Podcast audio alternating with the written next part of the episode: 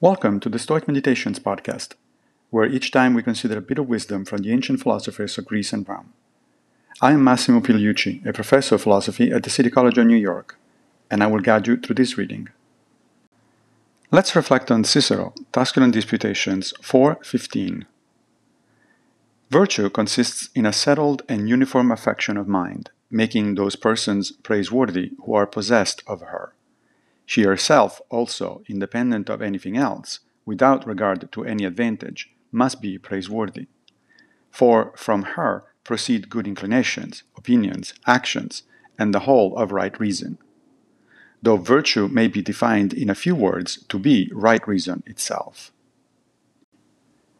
What exactly is virtue?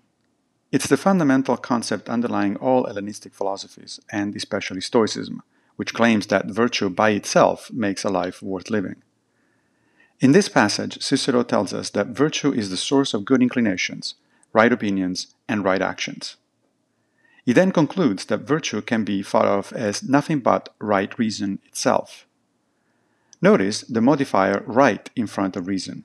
This is to distinguish it from instrumental reason, that is, reason used to achieve some particular objective, which may or may not be virtuous. So, for instance, the smart tyrant will use instrumental reason to keep his power, but he fails at right reason. Why? Because if he had mastered right reason, he wouldn't be a tyrant in the first place. This is a point worth emphasizing because so many think of reason as a neutral tool that can be used for good or ill. This is the case only if we confuse instrumental reason, which truly is neutral, with virtue, which comes with an embedded moral slant. Thank you for joining me for another Stoic meditation. I will be back with a new episode very soon, if Fortuna allows, of course.